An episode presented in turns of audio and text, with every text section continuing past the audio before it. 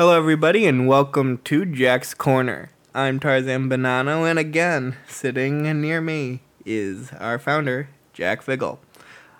Today is Jack's birthday, so everybody tell him happy birthday in the comments. But we're actually going back to our regularly scheduled program, and today we're going to be talking about how he got all the adult enrichment programs that Orientale Lumen provides. How you doing, Jack? Good, Tarzan. Glory to Jesus Christ. Glory to him forever. How are you today? I'm well. How are you on this fine birthday? Oh, doing well. Yeah, doing well. Celebrating another one going by. All right. How do you want to start this one, Jack? Well, I think I always like to start at the beginning and tell the story of how the first one came about. Um, but there's even a, a prequel to that uh, that uh, ever since Orientale Lumen number two, we've been making, we had been making video recordings of the conference plenary sessions and liturgies with a wonderful family called the Northrops, who lived in the Midwest uh, and traveled the country uh, recording religious conferences. Now, in those days, they started with what we used to do in all conferences, and that was have someone record them with high quality audio equipment, go and manufacture cassette tapes in the back room with a tape duplicator, and then sell them to the participants they could carry home and listen to any talk that they liked or all of them if they bought them all. And the Northrops did that as a family ministry and just traveled the, the country. They homeschooled their kids. So the kids all piled in a van and they drove off to whatever destination they were going to. And uh, for the second Orientale Lumen Conference, June of 1998, they called me and said what they did, and they offered to come and do it. I thought it was a great idea because I had been doing that since the first conference when I pushed the tape button myself and duplicated the cassette tapes myself, shipped them out to people, and so forth. So, um, having someone else come in and do it at no cost to the conference, they made their money from how many tapes they sold. So that's how the whole recording business got started was through the Northrops, and then they came for a few years. And when we went to Istanbul the first time, they offered to go along, but only I said I could only afford uh, to have two of them go because they said uh, they needed uh, their airfare paid Taken for. care of, yeah. Remember this Um, part. Yeah. So so um, that all happened, and then uh, for Oriental number ten, when we were going to get greetings from the cardinal in Rome and His All Holiness in Istanbul, where I flew over to record them, I bought video cameras to do it with. Uh, shortly after that, we switched from the Northrops to doing the video recording ourselves with digital tape cameras. And shortly after that, um, I mentioned to Kallistos one year when he didn't make it to the conference that I would uh, like to come to his residence in Oxford and video record him giving lectures. So that's how the whole idea of the adult enrichment lectures came about. Number one is titled The Mystical Theology of the Eastern Fathers. Uh, and uh, Which was actually uh, our very first episode. yeah, w- was our first episode. It's one of the most popular items on our streaming video channel, on our YouTube channel, In the podcast. and the podcast, and um, uh, also people who bought the CDs and DVDs over the years in physical discs. Uh, that's the one we've sold the most. Uh, so it's uh, that was that was the first AE program, AE01, uh, and um, uh, it was a joy because um, I, although I'd been to his residence a few times, uh, I actually got to spend quite a bit of time with him, and um, I essentially flew to uh, England for uh, the purpose of making the recording. Uh, we agreed that I think we met like on a Thursday morning, oh, about ten o'clock. I stayed in a hotel around the corner from his from his uh, home uh, in Oxford. Uh, I think it's a Best Western. It's uh, only a few blocks away.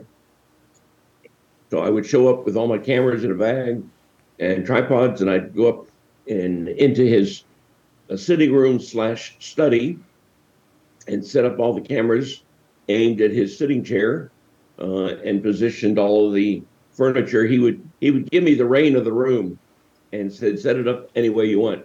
And as I've seen since then, he actually I think did this quite a bit with lots of different video recordings.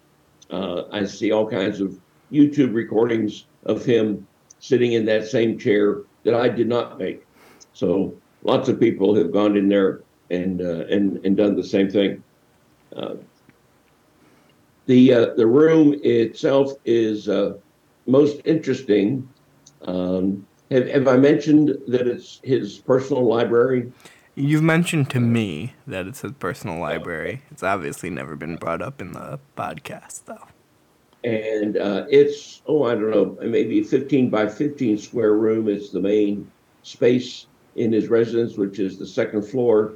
Uh, it's a it's a condo in an old house that he owns, and uh, or he owned, uh, and uh, every wall except the windows are lined with bookshelves.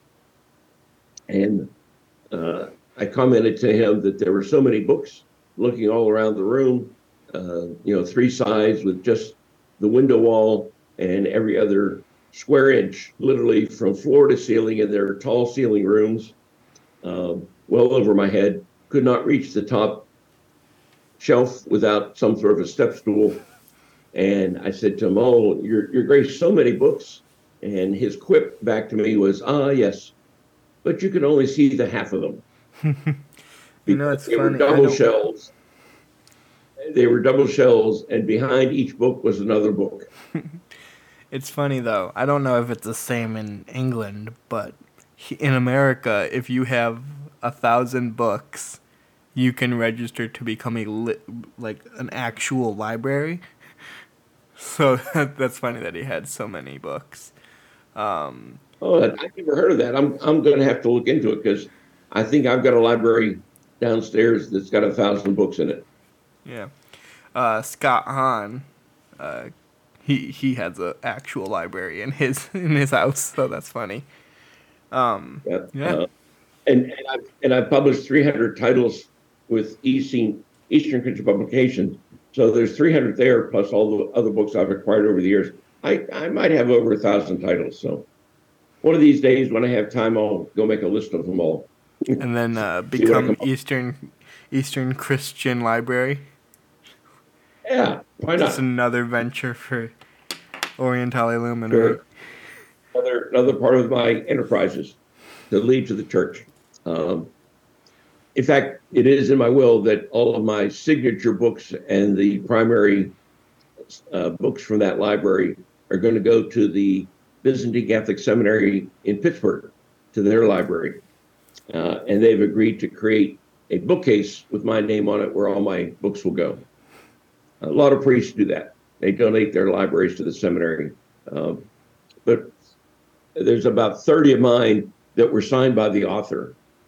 Um, my signature uh, shelf that I have in my dining room, not in the regular library, uh, that I get to show people. And then I have one signature book. Tarzan, have I ever, told you about my, uh, the uh, uh, the guest book that I have? So some years ago, uh, Metropolitan Tikhon, the new primate of the Orthodox Church in America, uh, came one day for lunch. Uh, in fact, it was Old Calendar Christmas. He was in town celebrating liturgy for the old calendar folks down at the St. Nicholas Orthodox Cathedral on Massachusetts Avenue. And the priest suggested that he stop by to see my operation. And I just happened to have made chicken soup that day, which is a big popular thing at Christmas time for the Slavs. Uh, my grandmother's old recipe. And when I told him I had chicken soup, although he's not a Slav, he's a convert, he you know, welcomed the idea of having something light because he was on the road back to New York. uh, and didn't want a heavy meal, and he just had liturgy, so he was hungry. Uh, so we sat and had some chicken soup, and he said, "Where's your uh, guest book for me to sign?" And I asked him what he meant. He said, "Well, churches have a gospel book on the altar, and that when a visiting bishop is there, they sign the gospel book on the altar. And when you go to a church, you can always go and see what bishops have visited by those that have signed their gospel book." And he said, You should do that here too. And I thought that was a great idea. So I had a special edition of the Basil Lawson Gospel book that was published in the 70s that has the full text of scripture in it, not just the readings that we hear.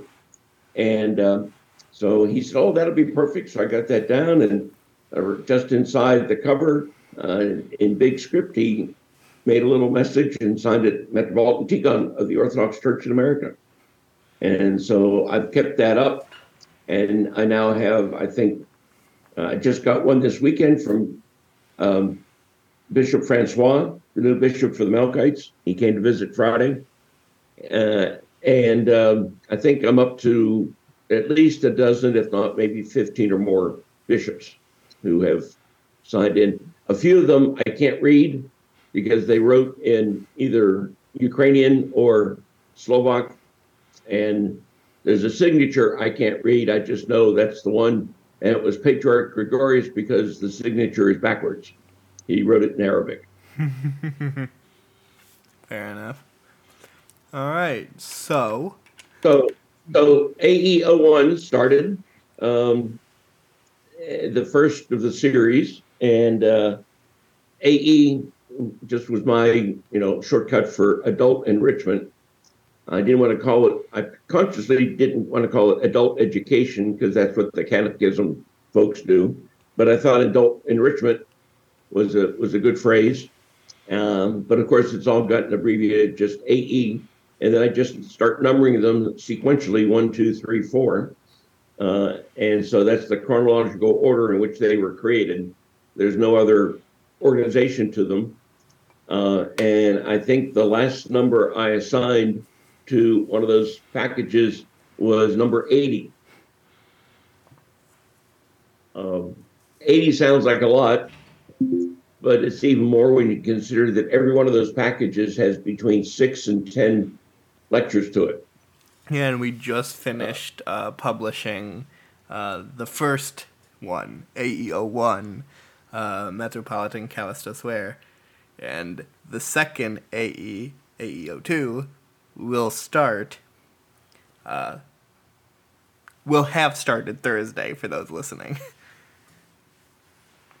And that one's by that one's by Robert Taft, I believe, on the history of the liturgy. Yep, uh, the formation of Byzantine liturgy. Yep, yep. Um, and so um, if you multiply 80 times, even just six, uh, that's nearly 500 lectures and uh, videos that I've recorded uh, since I started this at OL 10 uh, in the year, I think, 2006. Yeah. So, been been going at this. Uh, what's that now? Uh, 18 years. Something. Yeah, 16, uh, 2006 to 2024. anyway, a long time, and I'm I'm working on two more right now. Uh, one is the uh, visit of Bishop Neal and Bishop Kurt Burnette to my parish on Sunday.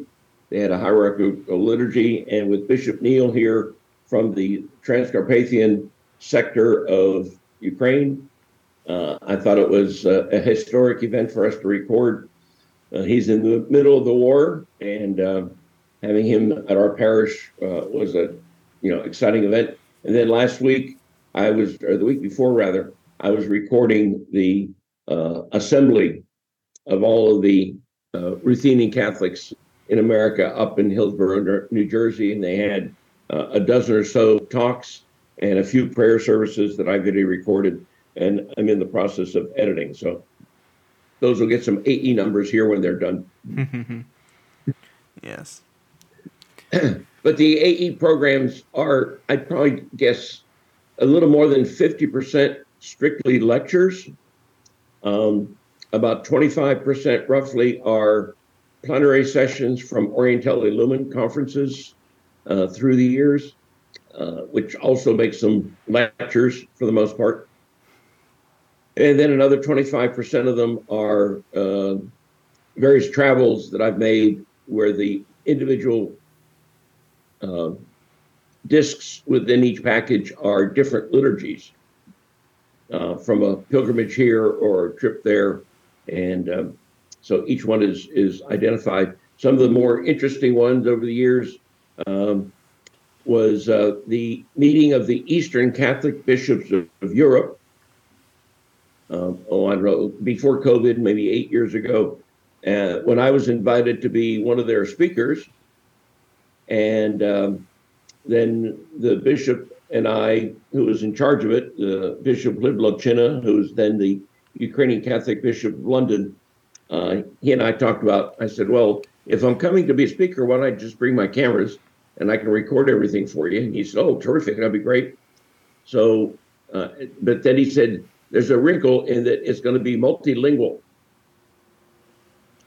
Um, and that they were using a facility where the back of the room had soundproof booths uh, with a microphone system so that people in the audience in the uh, auditorium could put microphones on, dial in a channel, and listen to the speaker in whatever language they understood.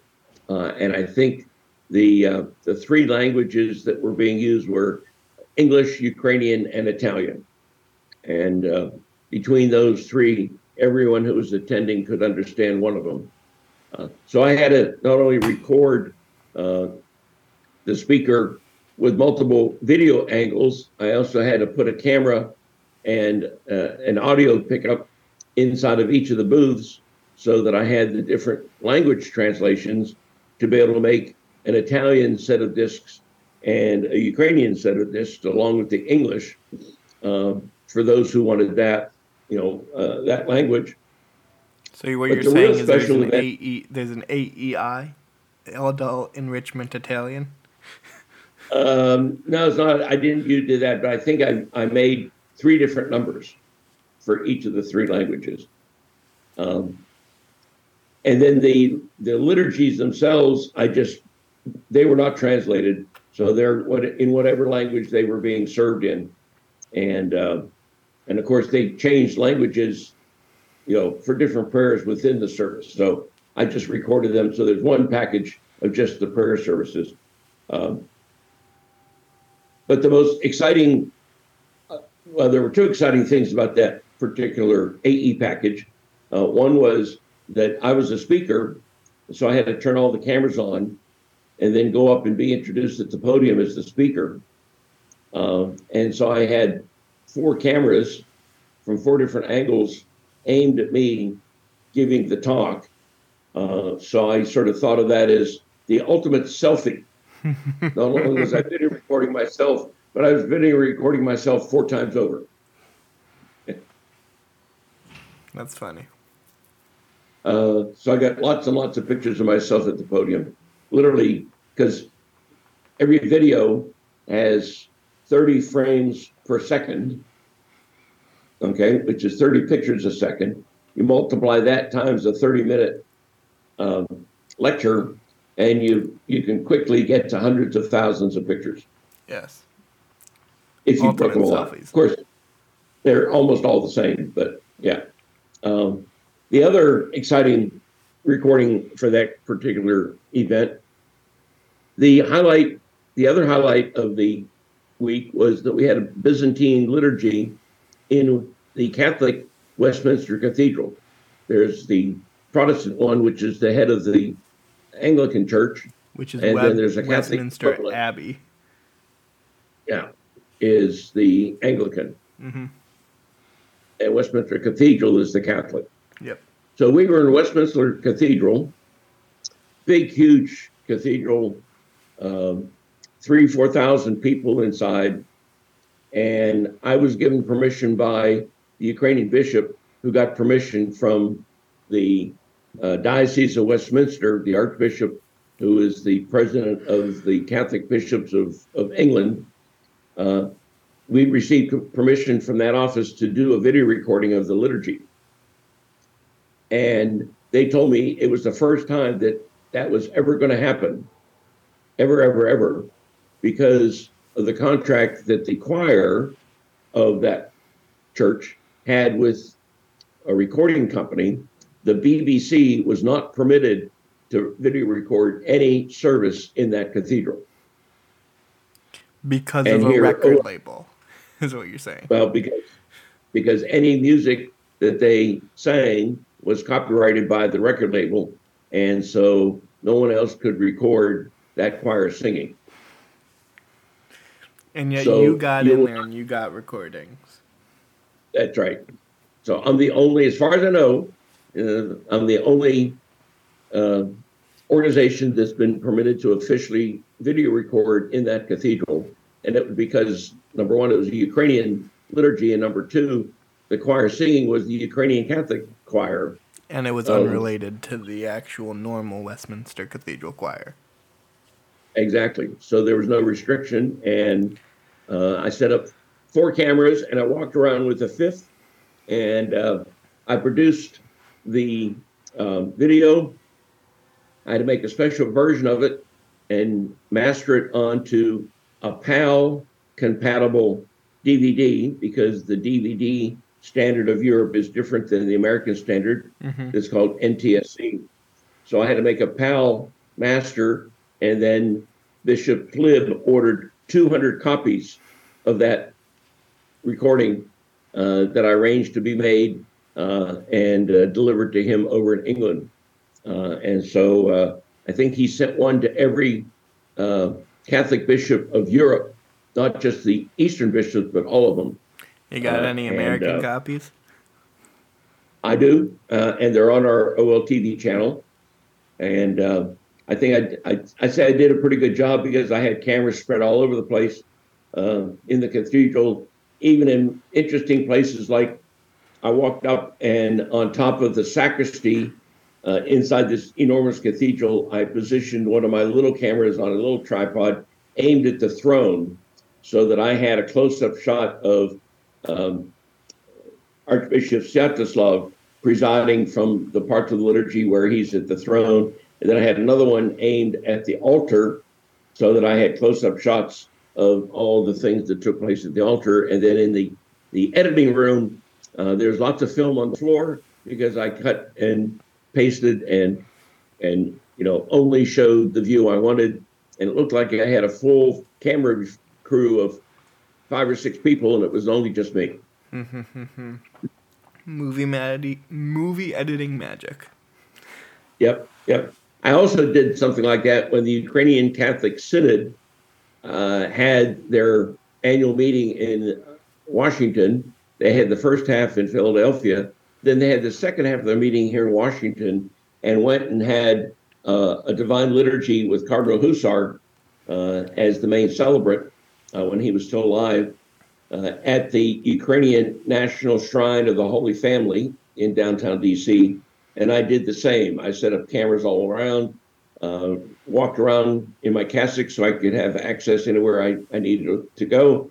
And then I edited uh, the final liturgy into a, a multi-angled, you know, uh, kind of kind of uh, e- uh, event. Uh, that was just a special event on the side. It's not part of an AE package, so I got I got a bunch of those too. But back to AE packages. Um, after I started the first one with Kallistos, uh, I think the next year or year after, uh, Robert Taft, the well-known Byzantine liturgist from Rome, uh, was uh, here at an OL conference, and when he came from Rome, uh, because it was summertime, he had he had spare time, so he'd either come a few days early or stay a few days longer. He stayed here at my house, uh, had one of my guest rooms and uh, it was a lot easier for him to travel and take his time.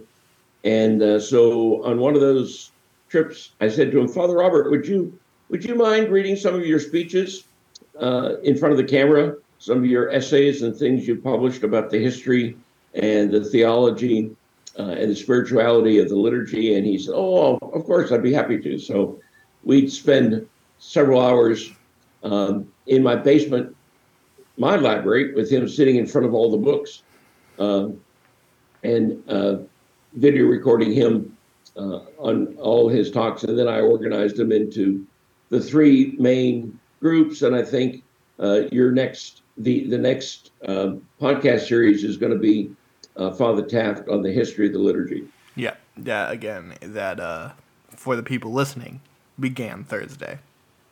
Yeah, yeah. So that'll be our next our next set of six or seven. Um, the the interesting thing to to comment uh, is um, the two different styles in which Kallistos and Taft did these videos. Um, would, uh, in, in, the case of the fathers, I don't remember exactly which one it was, but he would either have uh, a, a folder of notes from a course that he taught at Oxford University that he told me he never was going to have time to publish as a formal paper, but he was happy to record them for me. So they are lectures from Oxford that, that he never published in hard copy. Um, and he would sit with the, the file on his lap.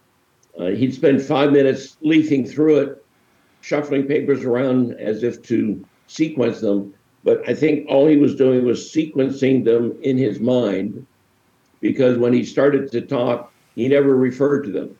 And he would just speak for 45 minutes to the camera on whatever the subject was.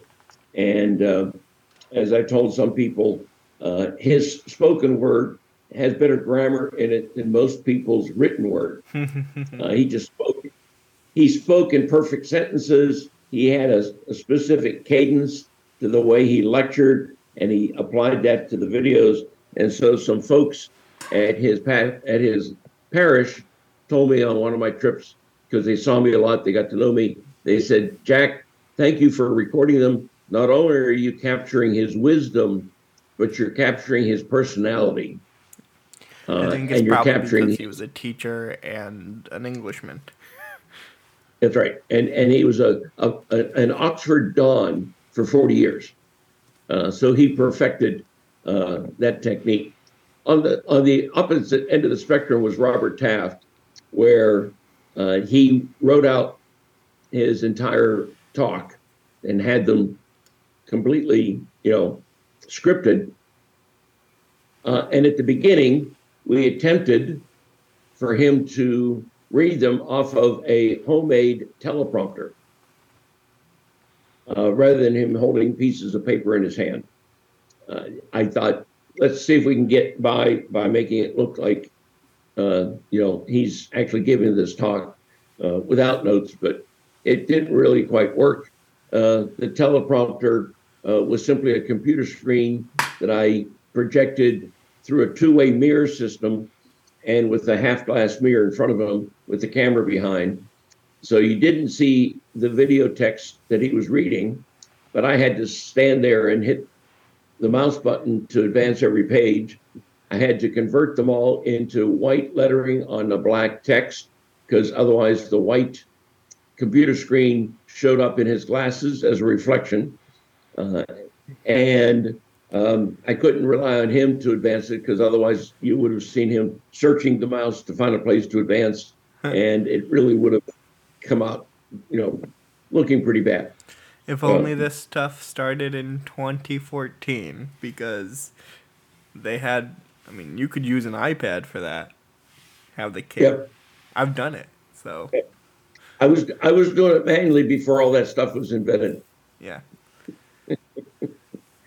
uh, so that's that's how uh, I did uh, Father Taft. The others that I've done uh, in a similar fashion uh, Father Lawrence Cross uh, actually came and was visiting from Australia, and we spent three days, and he essentially read his book, uh, or books. I, I, think I've recorded three of his books, um, of him just reading the book from the computer screen, and we video recorded him. Uh, Father Justin Rose, uh, I did him uh, out at his parish with the um, explanatory notes for his series on uh, evangelization and scripture. Uh, so that's one of our AE packages. And there's another one um, that we did, I did with uh, Father uh, Maximos Davies, uh, a monk of the Romanian Eastern Catholic Diocese that's now in Wisconsin. They were out in California when they started. I went out to visit them for a weekend. Uh, I recorded him talking about sin. Uh, and then in the liturgy, we asked for forgiveness from knowable sins and unknowable sins, the sins that we commit uh, that we don't even know about. And uh, he uh, explained some samples of that. And uh, so the the uh, this, the recordings were done sort of in the sitting room of their monastery at the time. and then I also recorded all of their prayer services for the whole weekend of the Divine Office. And so I think another AE package is Weekend at the Monastery, uh, where all of the, the prayer services for uh, the daily office and then the weekend liturgy and Vespers, uh, I video recorded everything in their little chapel. And uh, so that's, I think, another one of the AE packages. So I've done a variety of them. So other AE packages that I made uh, are from various trips and liturgies uh, that uh, I've either done on my own or with a small group or a large group. So there's a bunch of pilgrimages. And then I think I also put in the AE group uh, the recordings I made of the seminary choirs that came on concert tour. So there's a wide range of things that we called AE, and now the AE numbering system is essentially everything OLTV does goes into some sort of a package. um, and they're now all becoming available on uh, our podcasts uh, that we're doing here, uh, as well as the OLTV uh, YouTube channel and OLTV streaming video uh, that can be reached at www.oltv.tv. Yes. Well, that's a lot of packages for everybody to listen to and watch. So I think we've got a lot of stuff that keep everybody uh, on their toes for what's coming. Is there anything yeah, else? It, and it and it seems like there's enough going on that I get I I, I produce uh, two to four new AE packages every year. Mm-hmm. Uh, of course, with the passing of Metropolitan Kallistos and Father Taft, uh, what I have is what I have. Uh, but hopefully, there's going to be some new faces come onto the scene, uh, and uh, we'll be uh, maybe getting the opportunity to record them in a formal setting. Yes, that'd be great. Well, is there anything else? I think that's it. Covers all the AE package stuff. All right. Well then, everybody who stuck around, thank you for listening to this episode of Jack's Corner. Next week, it is uh, just everything that is coming. Uh, specifically, uh, the conference's plenaries, liturgies, and seminary choirs stuff. Um, besides that, thank y'all for listening and have a great rest of your day. God bless.